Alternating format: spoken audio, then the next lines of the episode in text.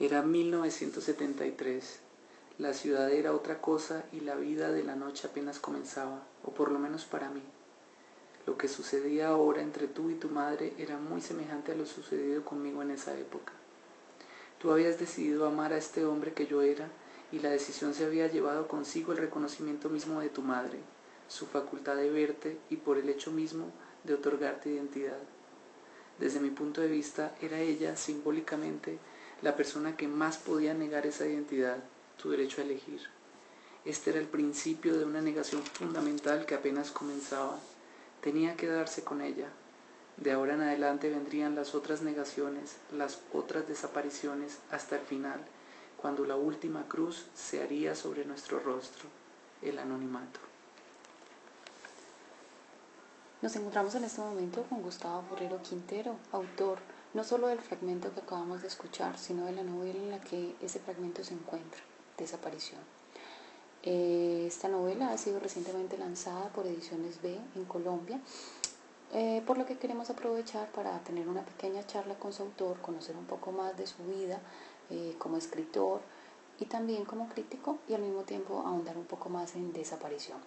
Muy buenas tardes, Gustavo Forero Quintero, y gracias por acompañarnos. Buenas tardes, muchas gracias por el interés que se ha manifestado por la novela Desaparición. Bueno, antes de comenzar a hablar de la novela, me gustaría muchísimo que usted nos contara un poco sobre su vida como escritor. ¿Cuál es el origen de su interés por la literatura? ¿Cuál es el acercamiento que tiene como autor? Y básicamente, digamos, ¿cuál es su búsqueda con esta nueva obra, Desaparición? Bueno, yo debo decir que mi familia es bastante cercana a la literatura, no solamente mi familia contemporánea, digámoslo así, sino mi abuela era una gran aficionada a la literatura francesa, a la literatura del siglo XIX. Después recibí la influencia de mis hermanos, que eran unos grandes lectores, mis 8 hermanos, éramos una familia numerosa, y algunos de ellos eran verdaderos ratones de biblioteca, y por circunstancias de la vida yo heredé las bibliotecas particulares de cada uno de ellos. Es decir, me hice una gran biblioteca gracias a mis hermanos. Esto forjó en mí un interés desde niño por la literatura y, como he dicho, también por la literatura francesa. Nuevamente en mi generación sucedió lo que había pasado con mi abuela. Todos nos interesamos por la literatura francesa y para mí fue un encuentro absoluto y maravilloso Gustave Flaubert. Lo leí desde muy jovencito y siempre me impresionó lo que hacía con la psicología de los personajes, sobre todo de las mujeres. Yo estaba rodeado de mujeres en mi casa, tengo 6 hermanas y de mi mamá, y el hecho de que este autor reparara tanto en la psicología de las mujeres hacía que para mí fuera bastante familiar. Creo que una novela como Madame Bovary o una novela como Salambó van a marcar todo mi interés literario y determinar ese interés por la vida de la sensibilidad femenina. Yo creo que Desaparición da cuenta de esto, da cuenta de mi indagación en torno a lo que es la intimidad de la mujer, de la intimidad femenina que me interesa, que me atrae mucho, y sobre todo los matices que hay en cada una de las mujeres que participan de esta novela, que están en ella, matices que he tratado de representar de acuerdo con mi propia sensibilidad y que yo creo que son una perspectiva bastante original de la literatura contemporánea, porque además de que se habla de la intimidad de las mujeres, se habla sobre todo de la intimidad de las mujeres víctimas, cosa que en Colombia es bastante importante. Bueno, yo pensaba ahondar un poco más en las superficialidades de su vida como escritor, no solo de ficción, sino también como escritor crítico, pero no puedo dejar pasar de largo estos comentarios que usted ha hecho sobre su propia novela. Entonces voy a comenzar por eso y veremos si más adelante tenemos espacio para ahondar un poco más en su otra faceta.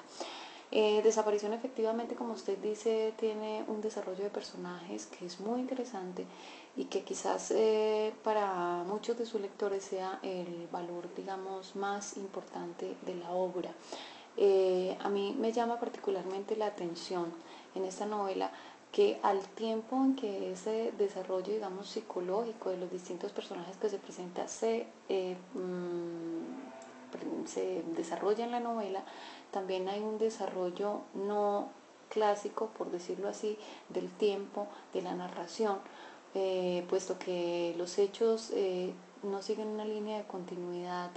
unívoca, sino que por el contrario tienen una progresión que está mucho más ligada a ese desarrollo psicológico de los personajes, es decir, a la emotividad de cada uno de los personajes y particularmente del narrador. ¿Cuál es su propósito o, digamos, cuál es la razón, más bien, de presentar los hechos de esta forma en la historia? Yo creo firmemente que cada ser humano tiene una conciencia particular del tiempo. Creo que cada uno de nosotros asume el tiempo a su manera y esto es lo que consideramos libertad. Desde ese punto de vista, el personaje expresa en un principio una teoría del tiempo, que es una teoría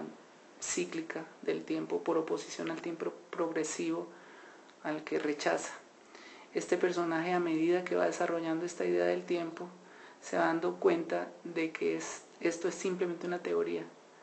de que tan válida o inválida es su teoría del tiempo cíclico como la del tiempo progresivo, que es el tiempo histórico. De tal manera, este personaje se encuentra con una nueva perspectiva del tiempo gracias a su experiencia, y es esa perspectiva que yo he llamado de la fragmentariedad, de considerar que cada persona, como lo he dicho, tiene su propio tiempo y que esa imagen cíclica o progresiva es una falacia o es una idea que se ha forjado a través de la cultura, que si fuéramos totalmente sinceros todos viviríamos nuestra propia noción del tiempo. Al final, pues no voy a contar el final, pero al final de la novela, en cuestión de tiempo, el personaje se va a dar cuenta de que su tiempo es su propia decisión, y una vez se decide se encuentra el tiempo personal, y creo que eso es la filosofía mía del tiempo y la filosofía que va a encontrar en la novela, en la forma de la novela, a través de la fragmentación, toda un desarrollo teórico, un desarrollo práctico también, porque se ha hecho una novela, pero donde van a conciliar los dos elementos, la teoría del tiempo y la fragmentación formal en la novela. Bueno, lo que está diciendo es sin duda algo que probablemente no lo perciban todos los lectores, pero es un aspecto que marca indudablemente el desarrollo de Desaparición y explica muy bien tal vez eso que yo le preguntaba con respecto al desarrollo psicológico de los personajes aunado directamente al desarrollo de los hechos. No obstante, pues voy a hacer el supuesto de que las personas que pueden estar oyéndonos no han leído aún la novela, por lo que me atrevo a pedirle que nos dé una pequeña sinopsis de ella, porque esto que usted nos está contando resulta muy interesante, pero evidentemente si yo agrego, como quiero, el hecho de que lo que vamos a encontrar en Desaparición es una historia de amor, aunque sea una historia de amor frustrado, y al mismo tiempo una contextualización de esta pareja que se enfrenta a una situación fundamental, como ya me imagino que usted mismo lo contará, habla también de un tiempo histórico para Colombia que es relevante, como es la toma del Palacio de Justicia ocurrida en 1985. ¿Cuál sería entonces su sinopsis de Desaparición? Bueno, en efecto, esta novela narra una experiencia sentimental de una pareja que pese a las circunstancias persiste en su amor, y como su nombre lo indica, una de ellas en un momento dado tiene que darse a la tarea de encontrar a la otra, de ahí que el nombre determine el tema de la novela, Desaparición. Esta historia, que es el duelo de una persona por su amada que es desaparecida,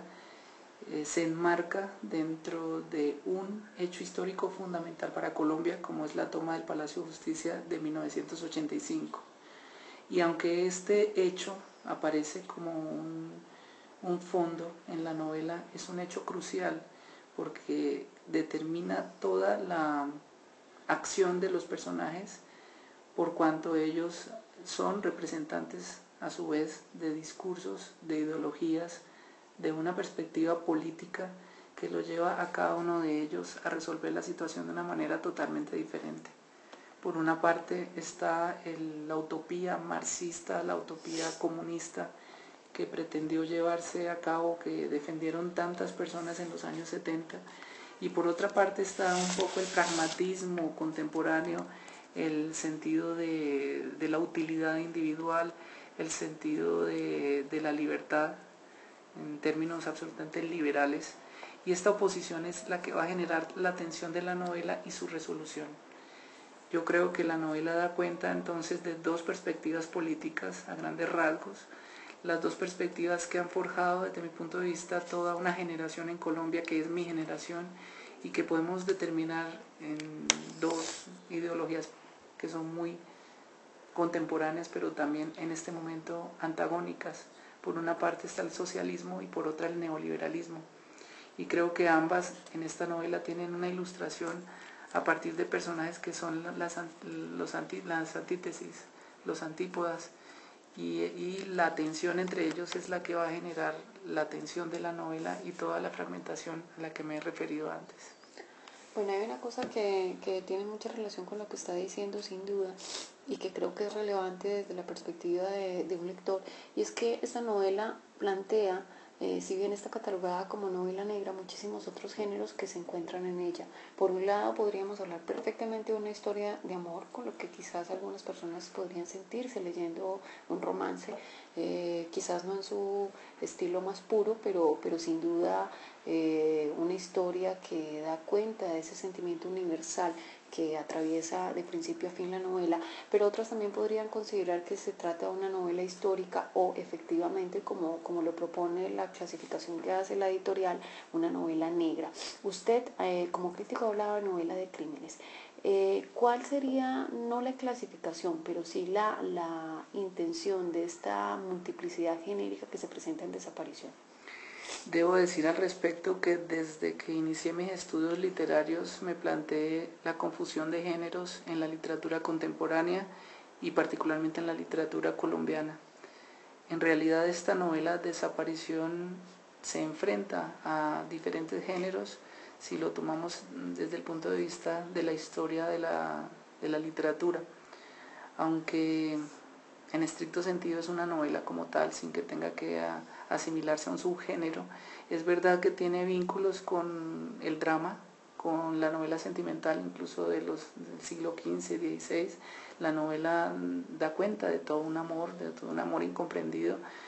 La novela también se enfrenta con características de los diarios, del siglo XVIII, del siglo XIX, que eran diarios muy sentimentales,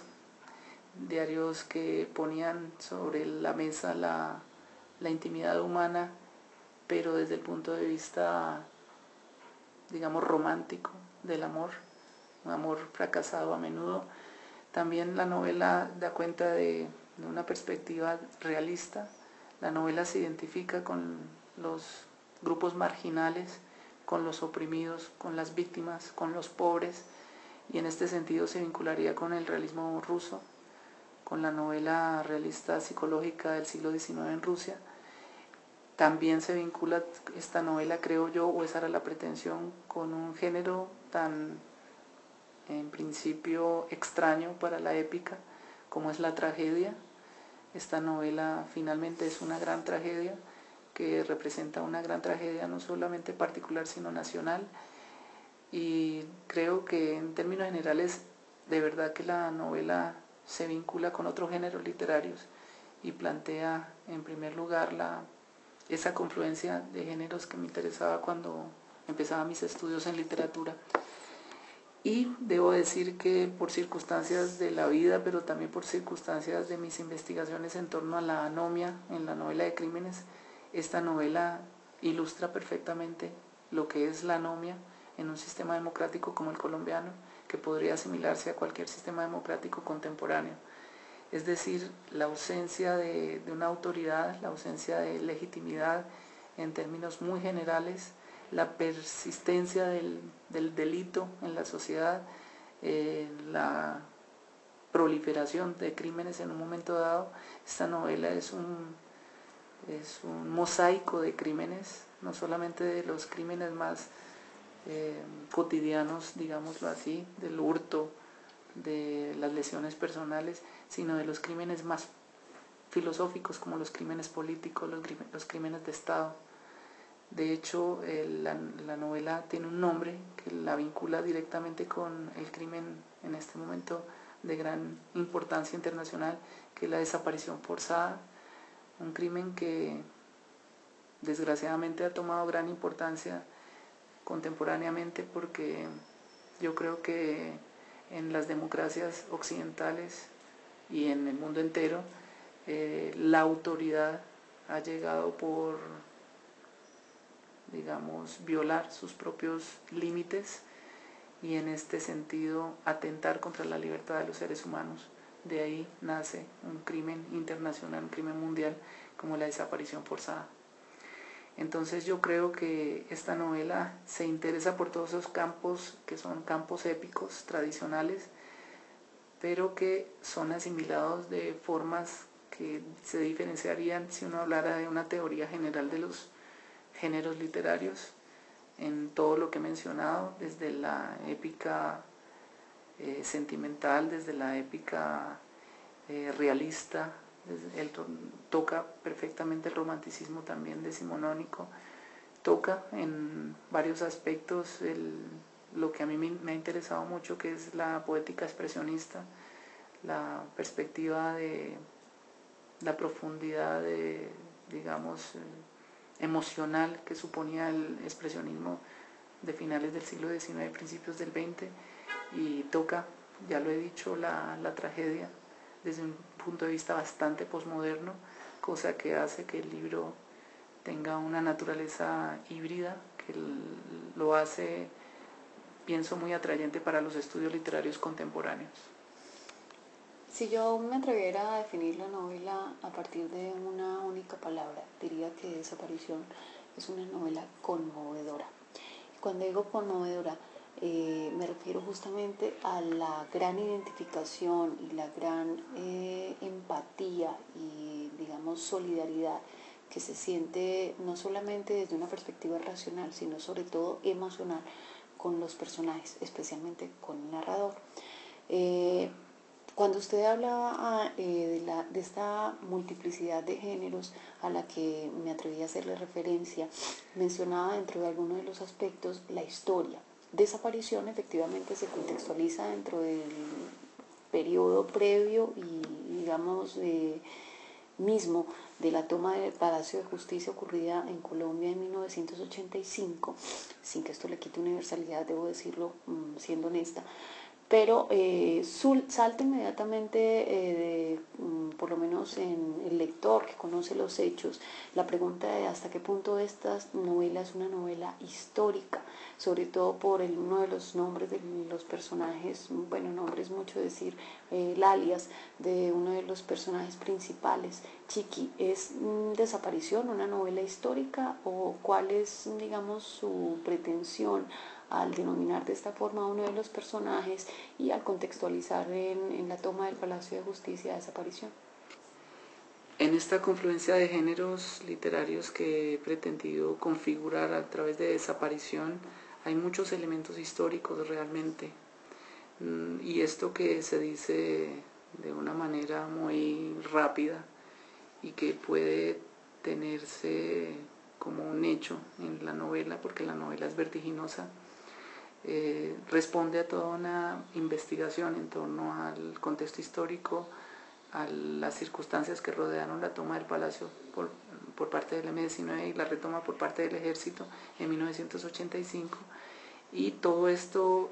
creo que da cuenta del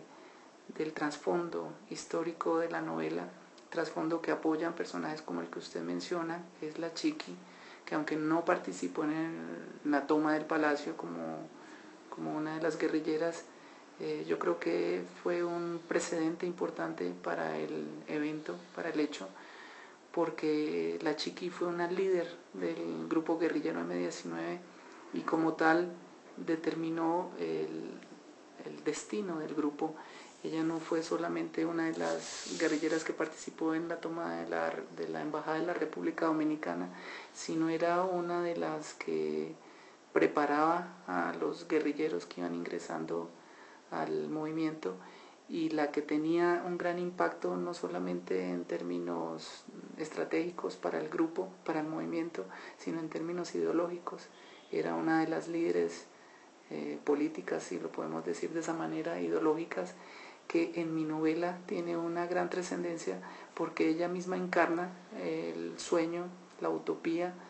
guerrillera de transformar el sistema, de pedir responsabilidad a los políticos, de intentar una gran revolución en Colombia para acabar con lo que consideraban para entonces un sistema injusto, dominado en gran parte por los intereses de una élite privilegiada, por los intereses transnacionales, por los intereses del imperialismo norteamericano. Entonces creo que ella está presente en esta novela, está presente tal vez reemplazando al personaje histórico de la Mona, pero vinculándose con ella, porque, y también sin duda vinculándose con los desaparecidos en general del Palacio de Justicia, porque ella encarna todo eso que fue el discurso ideológico de la época y todo lo que fue, digamos, la desesperanza o la frustración de ese gran discurso que era el discurso del socialismo en Colombia. Hay una cosa muy interesante que sucede, por lo menos es la experiencia que yo misma he tenido y también la que he percibido en algunas personas con las que he hablado sobre la novela, al leer Desaparición, y es que es una novela totalmente vertiginosa, es una novela de esas que uno casi no es capaz de soltar, que quiere seguir leyendo, que te invaden la existencia, y al mismo tiempo una novela que cuestiona, critica, pero también revela una profundidad emocional que sorprende, si me atrevo a decirlo, desde la perspectiva de un autor masculino. Esa manera, digamos, tan sensible de narrar su ficción contrasta radicalmente con la voz que uno suele atribuirle a un escritor que a su vez es crítico. Para el caso estamos hablando de un escritor cuyo oficio de la escritura hasta la fecha conocemos más en libros de investigación. ¿A qué cree que se debe ese salto? Porque hay una diferencia tan importante en esa voz narrativa cuando hablamos de ficción con respecto al crítico, cuando evidentemente hay toda una intencionalidad racional en su obra. Podríamos hablar de una cosmovisión, o digamos, si usted mismo se hiciera una crítica como escritor narrativo, ¿a qué cree que se debe esa sensibilidad innegable y maravillosa que sentimos en Desaparición? Bueno, yo creo que el intelectual contemporáneo debe tener estas dos grandes fortalezas. Por una parte debe ser absolutamente crítico del sistema, es decir, ser racionalmente vidente, observar y distanciarse de lo que ve de una forma bastante, no quiero decir fría, pero bastante racional, bastante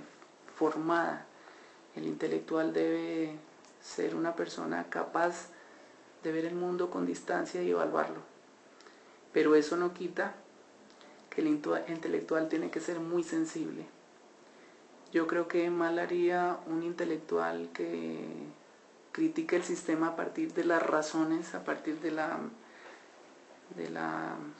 inteligencia en sí misma, y no desde su sensibilidad, desde su corazón, desde su pasión, desde lo que consideramos ahora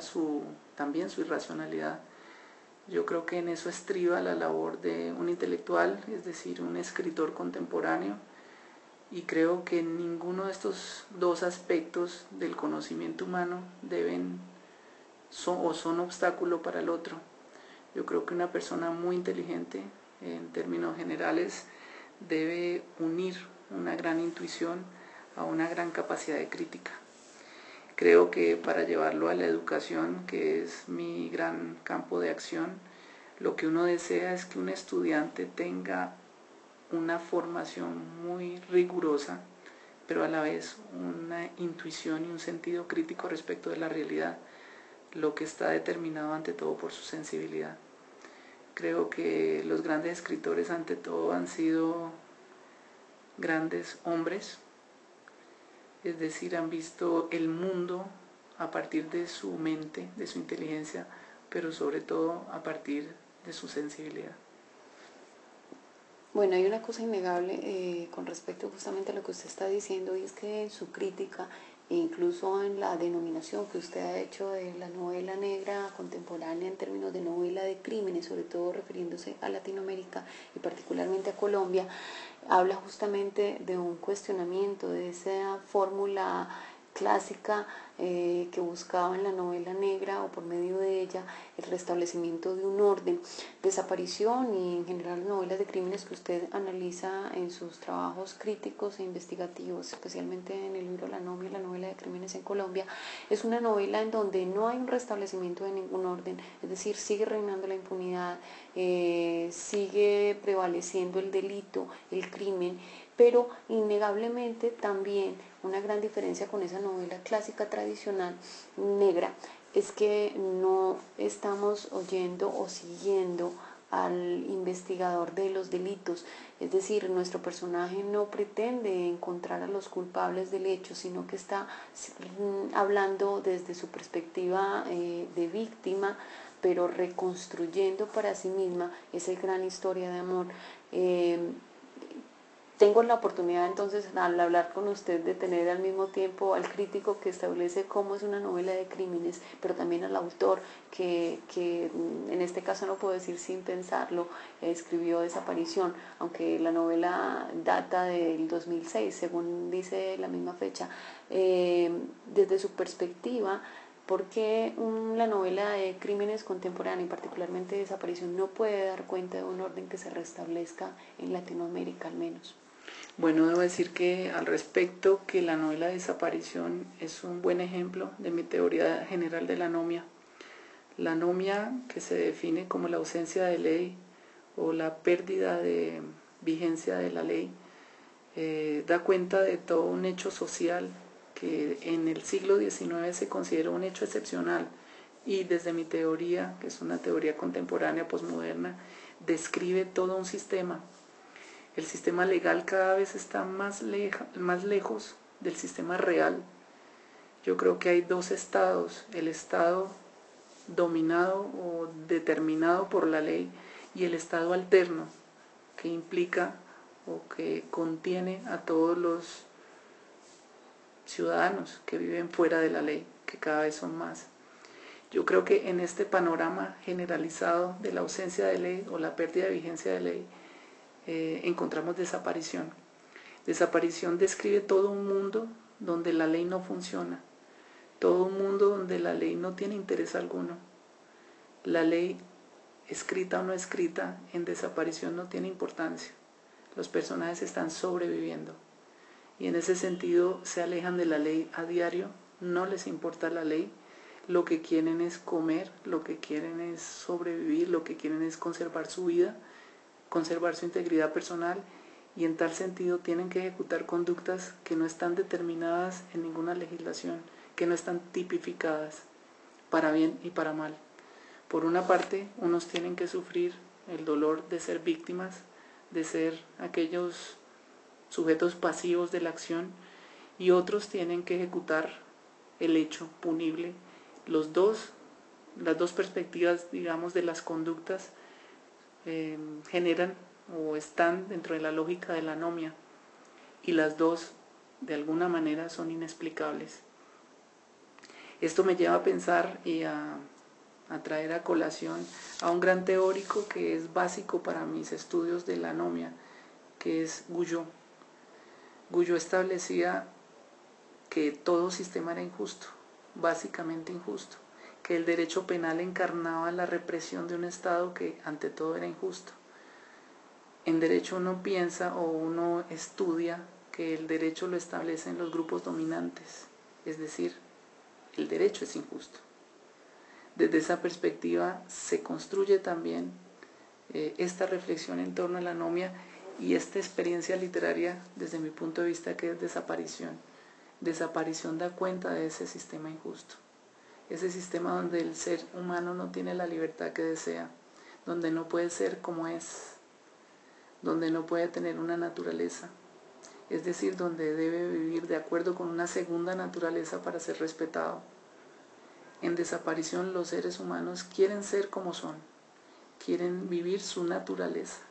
y eso supone un conflicto tan radical que tienen que ser exterminados o tienen que ser marginales. En ese sentido, esta novela pone en tela de juicio lo que se ha sostenido, digamos, modernamente como sistema, y particularmente como sistema democrático. Yo dudo mucho que haya un sistema que llamemos democrático, donde todas las personas podamos ser quienes somos, donde podamos todos vivir naturalmente de acuerdo con nuestras pulsiones. En ese sentido creo que Desaparición es una buena crítica en términos prácticos, pues porque ya no es una teoría en torno a la novela, sino una novela a la falta de libertades contemporáneas del individuo. Bueno, yo me atrevo a hacer varias cosas en este instante. La primera, a confesar mi total admiración por la novela y a decir que debería ser un infaltable para muchas personas, ojalá para todas, sin importar incluso su nacionalidad, ni su edad, ni su perspectiva política, porque Desaparición indudablemente también es una novela política, justamente por todos los planteamientos que usted acaba de hacernos. Y voy a ser atrevida también, tomándome las licencias que puedo tener como lectora y no como crítica, al mencionarle a usted, ahora que lo tengo enfrente, que la coincidencia temporal en mi cabeza y en mi experiencia vital de haber leído Desaparición y casi simultáneamente después de terminarla, haber visto la película Los Miserables, que es una adaptación a esta gran obra de Víctor Hugo, me hizo pensar en que Desaparición podría ser casi como una versión colombiana de Los Miserables. Sé que es un atrevimiento, no pretendo establecerlo así, pero sí quiero señalar con ello que efectivamente cuando se lee la novela se siente latir la vida de unos marginales, de unos excluidos del sistema, pero al mismo tiempo de unos seres con una humanidad innegable, de una profundidad que es imposible pasar de largo, y sobre todo de una vitalidad y de una sensibilidad que logra transformar, aunque sea al menos por las horas o los días que tarde la lectura, nuestra propia visión como lectores. Es mi experiencia y por eso digo que iba a ser atrevida con ello, pero me gustaría saber, desde su perspectiva de autor, cuáles podrían ser algunas de las intertextualidades en términos literarios que podemos encontrar o buscar en Desaparición. No es la pretensión que hacemos al leerla, pero tal vez sí es la pregunta que queda en el aire después de encontrarnos con una obra como esta. Bueno, ahora que usted estaba hablando del realismo, del hecho de que era una novela histórica, el hecho de que confluían en ella diferentes géneros, yo debo decir que esta novela es un fruto de mis lecturas, ante todo de la teoría estética de George Lukács. De hecho, el epígrafe de la novela es de Lukács, y yo creo que esta novela encarna lo que él pretendía una novela histórica. En ese sentido es novela histórica, de que para el caso el escritor debía identificarse con los movimientos revolucionarios, pero ante todo con el dolor de estas personas que eran excluidas del sistema. En ese sentido yo creo que la novela histórica, y mucho más la contemporánea, es ante todo un formato que se solidariza con los oprimidos. Yo creo, como George Lukács, que el futuro de la novela realista por lo menos, y de la novela histórica en particular, es eso, identificarse con la gente que sufre. identificarse con los oprimidos, los que están resistiendo todo el peso del sistema. A mí esta idea siempre me obsesionó y me llevó a pensar que la novela que más me interesaba era esta, justamente, la que ponía el dedo en la llaga, la que denunciaba eso que no vemos normalmente, y mucho menos los que tenemos cierto bienestar, que es ante todo el mundo que ha estado escondido y que es el mundo de los que mantienen el mundo.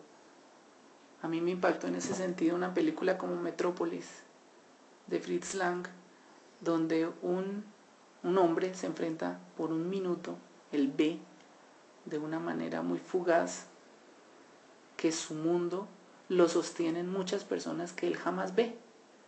Y todas estas personas que son subyugadas, que son marginales, que son trabajadores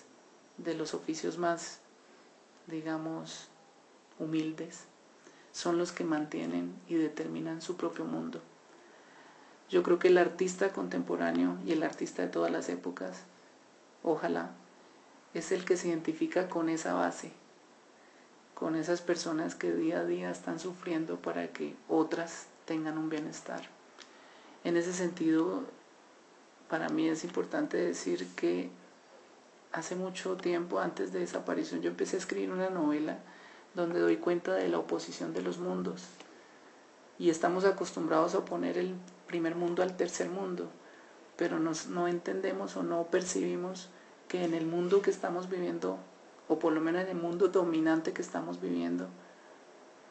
se ningunea, se invisibiliza a una gran masa que está sufriendo en este momento para que ese mundo de la comodidad, del capitalismo,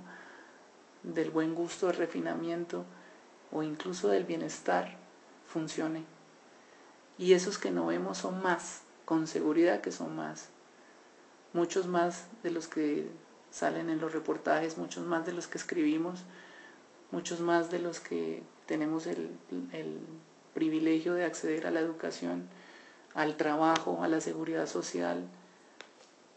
Son muchos más los que no tienen todo eso. En el mundo entero, no solamente en el tercer mundo, también en el primer mundo. Y esos más son los que ameritan la novela. Esos más son los que deben llegar a la épica contemporánea. Y en ese sentido se sigue toda esa tradición de la que hablaba George Lukács, de la novela histórica identificada con los grandes movimientos sociales que tenían que visibilizar a los más pobres, a los más oprimidos, a los que sufrían, a los desaparecidos. Bueno, yo quiero cerrar esta entrevista con una pequeña acotación que luego seguirá. O estará seguida más bien por una pregunta. Yo creo que es una gran sorpresa realmente encontrar un libro como Desaparición, una novela como esta en este momento, donde nos encontramos frente a un mercado que trata de vendernos libros fáciles. Y la sorpresa radica en buena parte porque al lado de esa gran crítica que indudablemente está presente en la novela, al leer Desaparición nos encontramos con una historia que sigue siendo conmovedora, atrapante, bueno, no sé, una novela que puede leerse fácil, incluso de la que podemos no darnos cuenta al 100% en una primera leída de todos estos aspectos de los que hemos estado hablando. Mi pregunta es, ¿qué espera usted de un lector de Desaparición? Yo quiero, ante todo, sensibilizar a la gente, como lo dije, no sensibilizar a punta de lágrimas, sino sensibilizar de una manera inteligente a los lectores, a la gente, a todo aquel que se interese por esta novela y a todo aquel que se interese por nuevas ideas en torno a los sistemas políticos, a la democracia, al poder. Sensibilizar en el sentido en que he expuesto, en que debemos comprender, sobre todo los que estamos en una situación privilegiada, que hay muchos que viven muy mal y que son la mayoría, y que en este caso es de desaparecidos. Los desaparecidos son casi un medio para que se reconozca toda esa gran mayoría. Los desaparecidos en Colombia son casi 200.000. En la dictadura de Pinochet hubo 1.000, y a Pinochet lo condenaron, o lo quisieron condenar porque nunca se pudo aprehender. Pero sorprende que en un país donde hay 200.000 desaparecidos, el país mismo no se haya detenido. Colombia debería frenar, en sentido estricto, detenerse ante esto tan grave que está pasando, y no lo hace. A eso me refiero cuando digo sensibilizarse. Un país se debería sensibilizar con algo como esto, con 200.000 personas desaparecidas, con 24 personas que desaparecen diariamente en Colombia. Y la forma de detenerse es tomando conciencia lúcida y logrando una gran sensibilidad de lo que significa la libertad humana. Bueno, gracias Gustavo Forero por esta entrevista, por Desaparición y por esa paradójica esperanza que nos entrega con su obra. Ha sido un placer tenerlo con nosotros y no me resta más que recomendarles profundamente este libro, porque sin duda es una novela de la que deberíamos hablar muchísimo, no solamente en el presente, sino en el futuro.